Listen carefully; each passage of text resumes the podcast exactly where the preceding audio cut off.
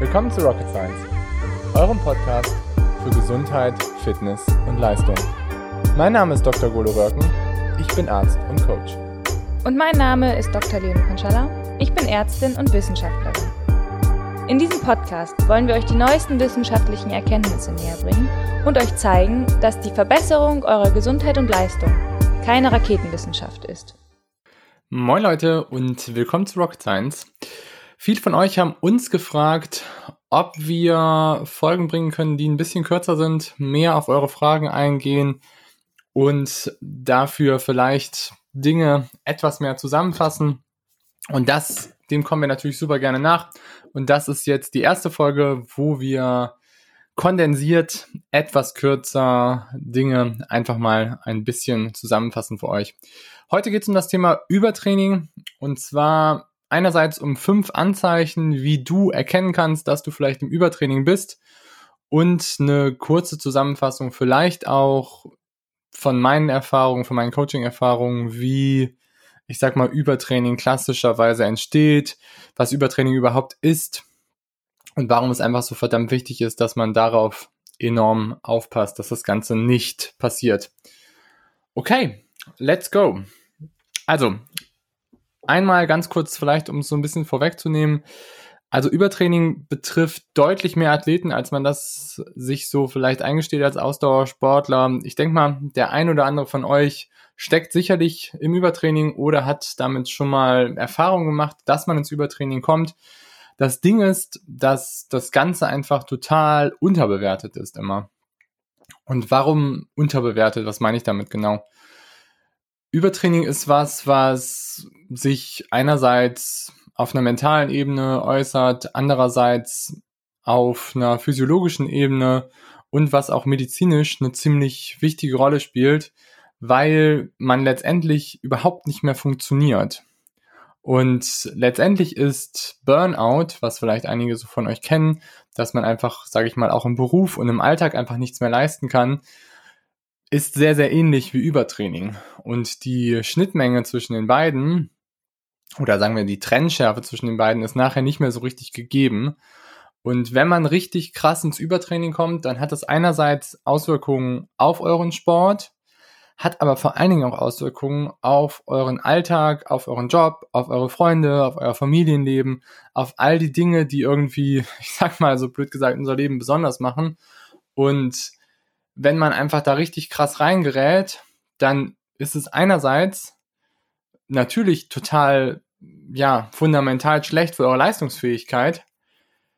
Andererseits ist es aber auch total schlecht für irgendwie euer Leben und es ist super, super schwierig, da auch wieder rauszukommen.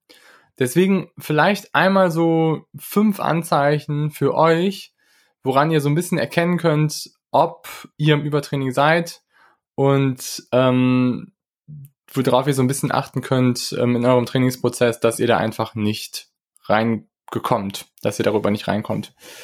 Also, was ich immer wieder vorstelle, ist, dass sich viele bei uns vorstellen, die, ich sag mal so klassischerweise schlecht schlafen, paradox schwitzen, viel Stress haben im Alltag, im Job generell und dazu noch super hart trainieren. Das sind so häufige Red Flags, die ich immer wieder feststelle und wo ich immer mal so denke, oh krass, könnte schon so Richtung Übertraining ge gehen. Okay, das erste ist, wie gesagt, schlecht schlafen. Wenn man schlecht schläft, hat das schon ein Anzeichen dafür, dass gewisse autonome Achsen nicht mehr so richtig funktionieren. Das heißt, unser Schlaf ist ein super wichtiges Instrument, dass wir uns erholen unser Schlaf gibt einen super guten Feedback-Mechanismus für uns, dass eigentlich viele Funktionen gut funktionieren. Und wenn euer Schlaf nicht mehr, wenn ihr nicht müde werdet zum Beispiel abends oder wenn ihr das Gefühl habt, dass eure Schlafqualität ganz schlecht ist, das heißt, dass ihr eigentlich genug schlaft von der Quantität her, dass ihr aber trotzdem morgens total gerädert seid, dass vielleicht auch eure ähm, Activity-Sensoren im Schlaf, also weiß ich nicht, ob ihr einen Whoop benutzt oder ob ihr einen anderen Sensor benutzt oder ein Fitbit oder ein Oura-Ring zum Beispiel, ähm, wenn die euch irgendwie auch darstellen, dass eure Schlafqualität, schla eure Schlafeffizienz vielleicht auch super, super schlecht ist, das ist auch immer schon wieder ein Anzeichen dafür, dass irgendwas mit eurem Schlaf nicht so ganz stimmt.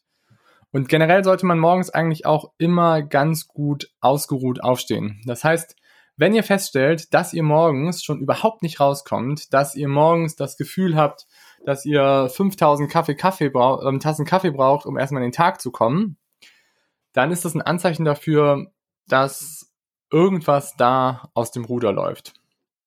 Da auch vielleicht Kaffee, auch ein, auf jeden Fall ein super spannendes Thema. Ähm, Leo und ich, wir sind beide total die Kaffee-Freaks und Kaffee-Freunde.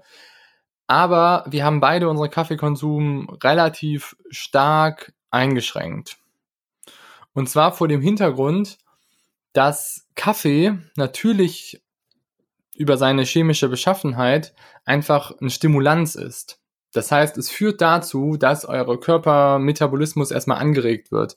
Das heißt, dass ihr erstmal nach oben kommt und dass ihr letztendlich damit natürlich irgendwie auch einen Push habt auf eure Mentalität, auf eure Physiologie, verbessert die Fettoxidation, das wisst ihr wahrscheinlich, und hat da auf jeden Fall viele positive Wirkungen, hat auch relativ viele so antioxidative Wirkungen. Das heißt, es hat auch einen guten Effekt auf, ähm, auf eure Gesundheit, langfristig betrachtet. Aber, das ist das große Aber, dieser gesundheitliche Effekt, den hat man so nach zwei Tassen Kaffee am Tag. Und alles, was darüber hinaus ist, sage ich mal so Richtung drei, vier Tassen, ist in Studien jetzt nicht irgendwie schlecht.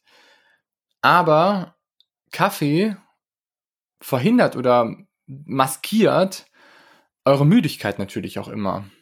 Und wenn ihr chronisch sehr, sehr viel Kaffee trinkt, dann könnt ihr natürlich auch solche Sachen wie, dass ihr dauerhaft müde seid, dass euer Schlaf super schlecht ist und dass ähm, ihr vielleicht zu wenig, dass ihr zu schlecht regeneriert, damit könnt ihr das natürlich total gut maskieren mit dem Kaffee, weil der euch natürlich irgendwie wieder in so eine Push-Sache bringt.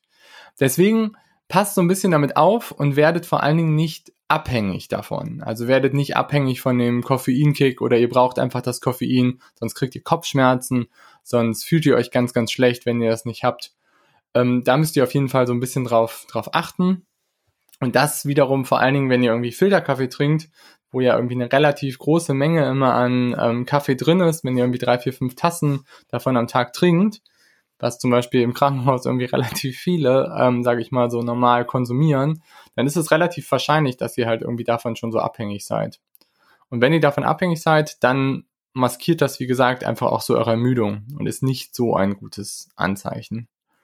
Okay, also Punkt Nummer eins war schlecht schlafen. Wenn ihr irgendwie merkt, dass euer Schlaf schlecht ist, unzureichend ist, ihr abends einfach nicht müde werdet, ihr morgens nicht richtig gut rauskommt, dann ist das schon ein Anzeichen, dass von euren Hormonen, von eurer Achse da einfach ein paar Sachen nicht ganz so gut funktionieren.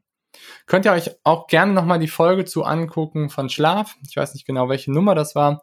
Ähm, auf jeden Fall, schlafen kann ich, wenn ich tot bin, heißt die Folge. Da erklären wir auch noch eine ganze Ecke, gerade was Schlafen angeht und wie wichtig guter Schlaf für euch da einfach auch ist. Sehr gut. Punkt Nummer zwei. Punkt Nummer zwei ist, die meisten Leute, die ins Übertraining geraten, haben Stress nicht nur im Sport. Das ist das Thema mit dem Burnout und das ist auch das Thema mit dem Ausbrennen. Gut, ist letztendlich nichts anderes als Burnout. Ähm, und ich kann da einfach nur zu sagen, dass gerade viele Sportler und viele Athleten natürlich dazu tendieren, in allen Bereichen gut zu funktionieren. Und das ist ja auch total gut und das ist auch total wichtig. Und das ist letztendlich auch mein Anspruch immer im Coaching, dass ich sage, ich bilde den Menschen ganzheitlich ab und arbeite mit ihnen halt auch im Alltag, im Job und ähm, im Sport. Aber man muss eben aufpassen, dass diese Gesamtbelastung nicht zu groß wird. Und deswegen können Amateursportler nie so trainieren wie Profis. Es ist immer ein enormer Unterschied. Und ihr könnt auch nicht einfach sagen, ich mache einfach ein Profi-Programm, ziehe das einfach genauso durch wie irgendwie ein Jan Frodeno, habe aber nur die Hälfte von der Regenerationszeit und bin auch nicht so fit wie er und habe und erwarte dann, dass es genauso gut funktioniert wie bei ihm. Und je mehr Stress man hat im Alltag, im Job und ähm, im Sport, desto mehr muss man darauf achten, dass diese Dinge gut jongliert werden und man gut ähm, in allen Bereichen arbeitet. Und wenn man einfach merkt, dass es irgendwo gerade man total die Kontrolle verliert, dann macht es keinen Sinn, nochmal im Training noch mehr Gas zu geben. Und ähm, wenn man merkt, dass irgendwie im Alltag man super stressige Situationen hat, der Partner vielleicht gerade mit einem irgendwie ähm, eine schwierige Zeit durchgeht oder man Examen hat, man Aufrats, au, ähm, man Management-Sitzungen hat, man Sachen hat, wo einfach man ziemlich stark ähm, in ja eingespannt ist, dann macht es auch keinen Sinn, ganz besonders dann nochmal super super hart in den anderen Bereichen ähm, sich äh, nicht auf sich zu achten und einfach noch mehr Gas zu geben. Sondern das muss man einfach immer auch im Training berücksichtigen. Und meistens ist es so, dass Leute ins Übertraining geraten, weil sie halt an mehreren Baustellen Brände haben, die letztendlich dazu führen, dass es zu einem Waldbrand kommt und man dann eben nicht mehr richtig runterkommt und dann ins Übertraining Training rutscht. Okay, sehr gut. Also, das war Punkt Nummer zwei, dass man halt an mehreren Baustellen, sage ich mal, ähm, an mehreren Baustellen arbeitet und es ist nicht nur Stress hat im Bereich vom Sport, sondern meistens einfach auch im Bereich hat vom Alltag und vom Job. Und ich kann da vielleicht auch noch mal eine Geschichte erzählen, so aus meiner Athletenlaufbahn.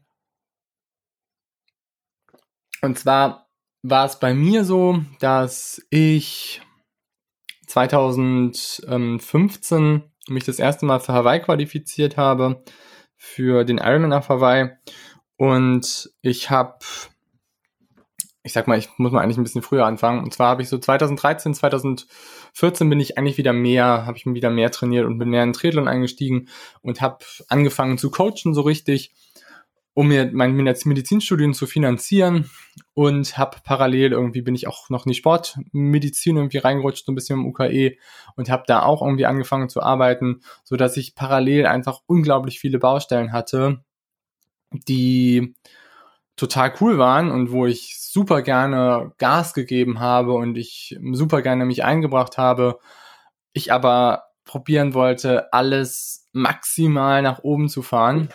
Und mein Training war einfach so zu der Zeit, dass ich dann halt morgens vor der Uni trainiert habe, mich dann irgendwie mit Freunden verabredet habe, wir dann schon irgendwie unsere ersten Hit-Intervalle gemacht haben. Danach bin ich dann irgendwie zur Uni gegangen, habe ähm, da irgendwie normal studiert und danach habe ich dann noch irgendwie das Coaching gemacht von meinen fünf, sechs, sieben Athleten, die ich zu der Zeit hatte und habe dann abends wieder noch weiter trainiert und bin dann eigentlich, habe dann eigentlich nicht mehr wirklich Zeit gehabt, so mich zu regenerieren und bin dann einfach ins Bett gefallen und gut war.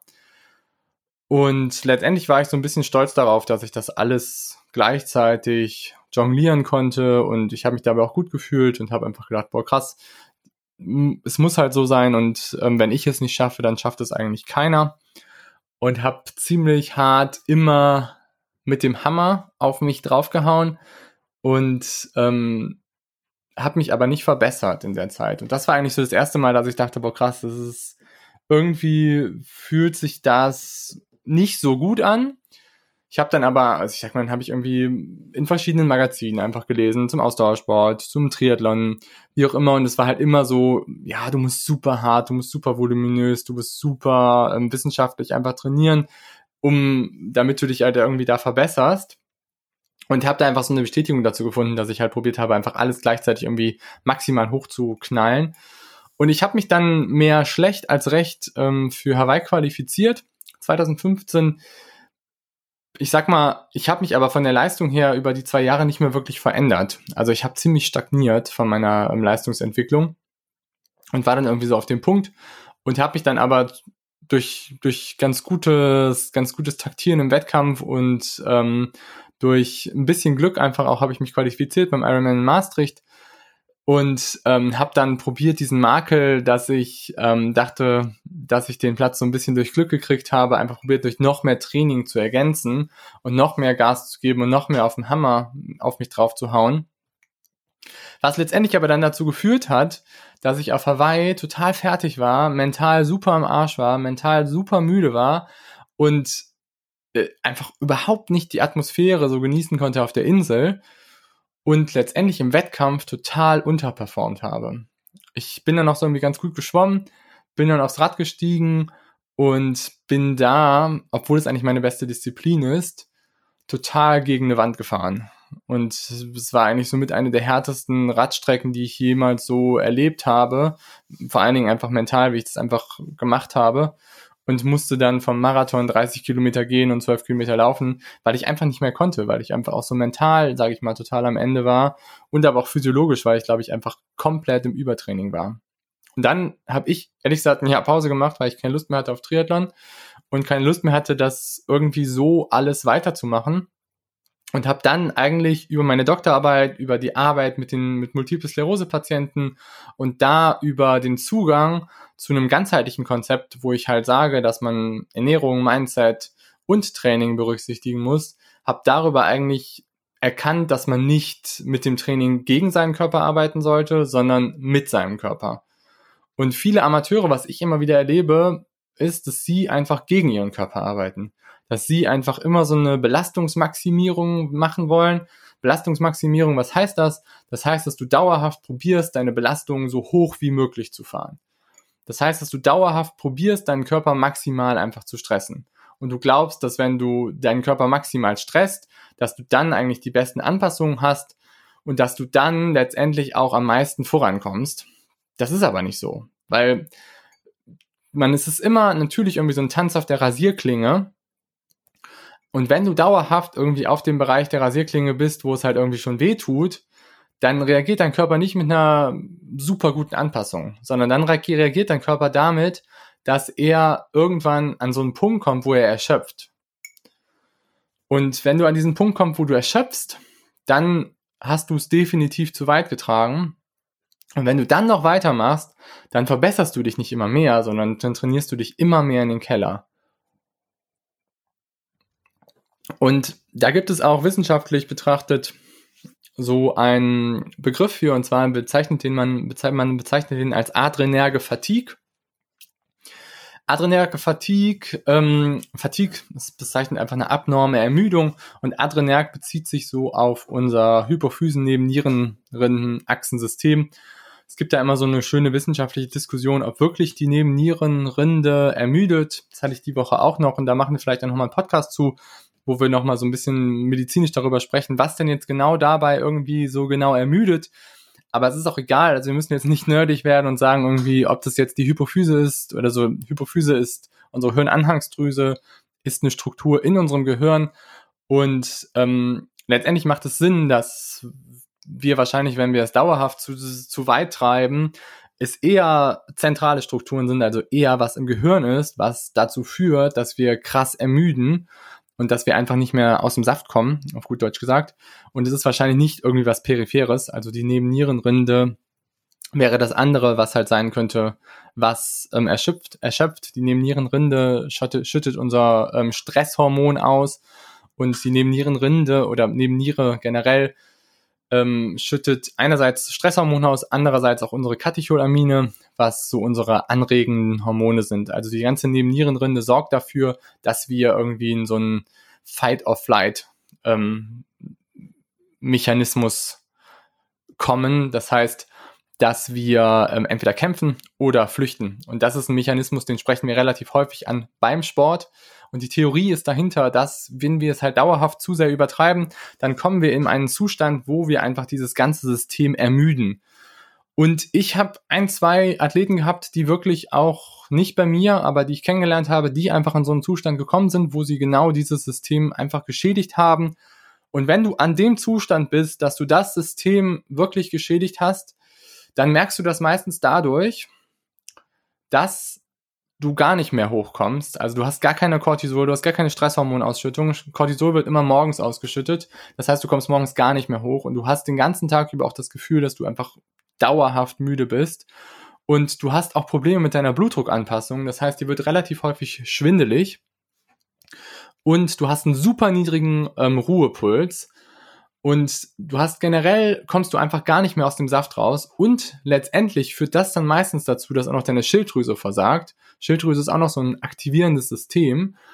Und wenn du an den Punkt kommst, dass du das alles schon kaputt gemacht hast und das Ganze, sage ich mal, nicht mehr so gut funktioniert, dann ist es definitiv so, dass du sehr, sehr lange pausieren musst, wahrscheinlich sogar mehrere Jahre, damit du dieses System einfach gut regenerierst. Und es gibt viele Profikarrieren, die dadurch zu Ende gegangen sind, dass die Leute in Übertraining gekommen sind und letztendlich wahrscheinlich in eine adrenerge Fatigue, so dass sie einfach nicht mehr oder dass sie diesen Punkt überschritten haben, so dass sie da einfach nicht mehr rausgekommen sind.